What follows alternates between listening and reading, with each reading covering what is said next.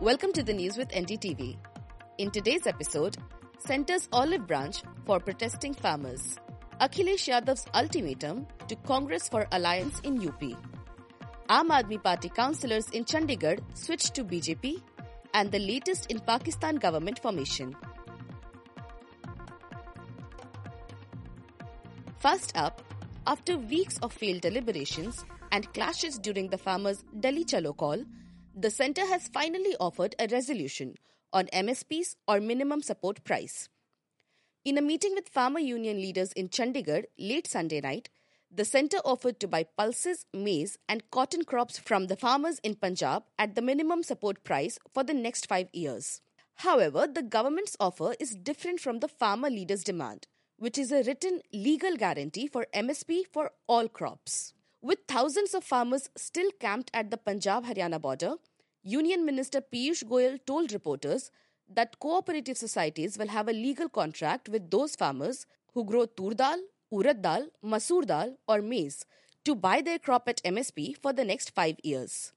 Mr. Goyal said the offer is a part of a long term strategy to increase maize production as a major feedstock for grain based ethanol supply.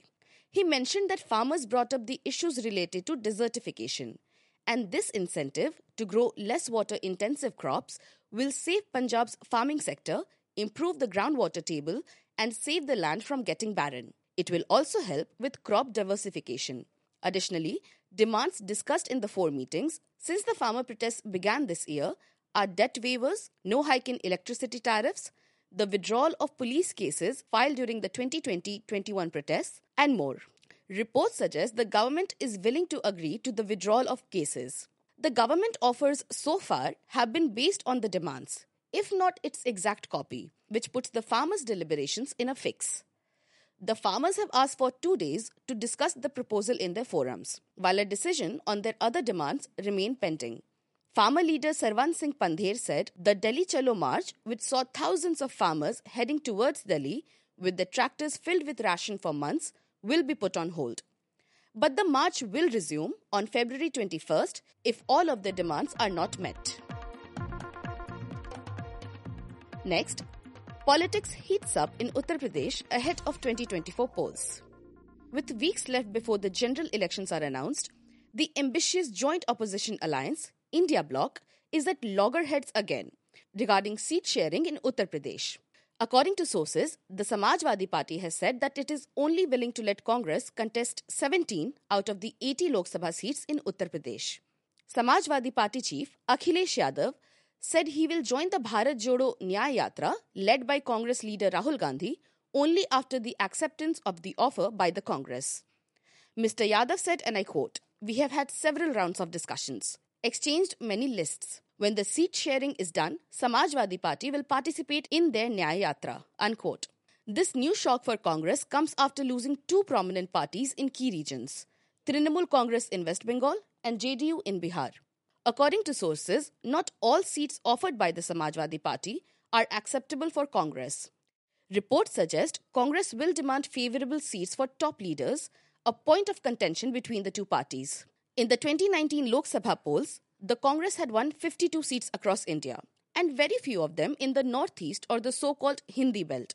In Uttar Pradesh, it won only one seat, Rai Bareli, as Rahul Gandhi lost his stronghold of 15 years to Smriti Irani in Amethi. And speaking of Amethi, Miss Irani has started a four day visit to her constituency. This is a rare opportunity for the two leaders to cross paths in the constituency at the same time as Ms. Irani's visit will coincide with Mr. Gandhi's Nyay Yatra entering Amethi today. In an exclusive to NDTV, Ms. Irani stated that in 2019, Mr. Gandhi left Amethi and today Amethi has left him. If he is confident, then without going to Wayanad, fight from Amethi. The Congress leader had become an MP from Wayanad after losing his seat from Amethi. In another challenge for Akhilesh Yadav, his former party colleague, Swami Prasad Maurya, has floated the formation of a new party, a week after resigning from his post as the National General Secretary of Samajwadi Party. However, reports suggest that senior SP leader Ram Govind Chaudhary has reached the residence of Mr. Maurya to convince him not to float the political party and remain in SP. Mr. Maurya has claimed that he left because he was discriminated against and his statements were always considered personal. Next, in the alleged poll tampering case in Chandigarh mayoral polls, the Supreme Court has proposed that the results should be declared by counting the present ballot papers, disregarding the marks made by returning officer, instead of a fresh election. The court has asked for the ballot papers to be produced tomorrow to ascertain if votes can be deduced. The CJI also expressed concerns regarding horse trading which is taking place. This is the first time in independent India that a CJI has cross examined a returning officer in court and said that he must be prosecuted. After Mr. Sonkar's resignation, Aam Aadmi Party Supremo Arvind Kejriwal claimed Mayor's resignation makes it clear that there were manipulation in the election. He further said that his councillors are being purchased and broken after the BJP did not get a clear majority in the election. The BJP had 14 councillors in the 35 member Chandigarh Municipal Corporation, and after today's additions, the tally is at 17.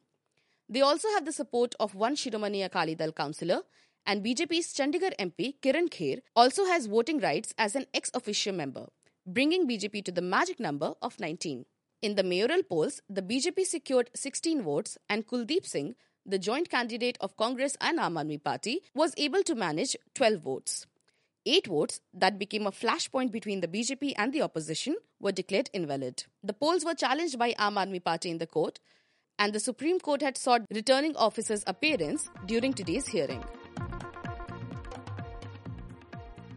Breaking from breaking news, if you ever felt overwhelmed by work meetings, the solution may be artificial intelligence. Sam Liang, chief executive of Otter, has said that by the end of this year, artificial intelligence or AI avatars will be able to attend work meetings for you. He said that these avatars will be able to act, talk, and solve problems like the workers on which they are based. Mr. Liang said he attends at least 10 meetings every day, so he came up with a tech driven solution for the problem. Now back to news. Pakistan People's Party chairman Bilawal Bhutto Zardari has revealed that he said no to a power sharing formula in which the Prime Minister's post would be shared between his and former Premier Nawaz Sharif's party on half term basis, as he did not want to take up the top post without the people's mandate. The mandate, as it turns out, went largely to independents backed by jailed former Prime Minister Imran Khan, who could not contest the election under his banned party name, Tehreek-e-Pakistan or PTI. Additionally, a week after the allegations of poll rigging, a senior bureaucrat in Pakistan has said that he helped rig Pakistan elections, which could have helped the independents lead the election. According to Al Jazeera, Liaquat Ali Chattha, commissioner of the garrison city of Rawalpindi, where the country's powerful military has its headquarters, said he would hand himself over to the police and step down from his position. Meanwhile, Zardari was the prime ministerial face of PPP. However, in the February 8th election, his party came third with 54 seats in the National Assembly after the independents and Nawaz Sharif's PMLN.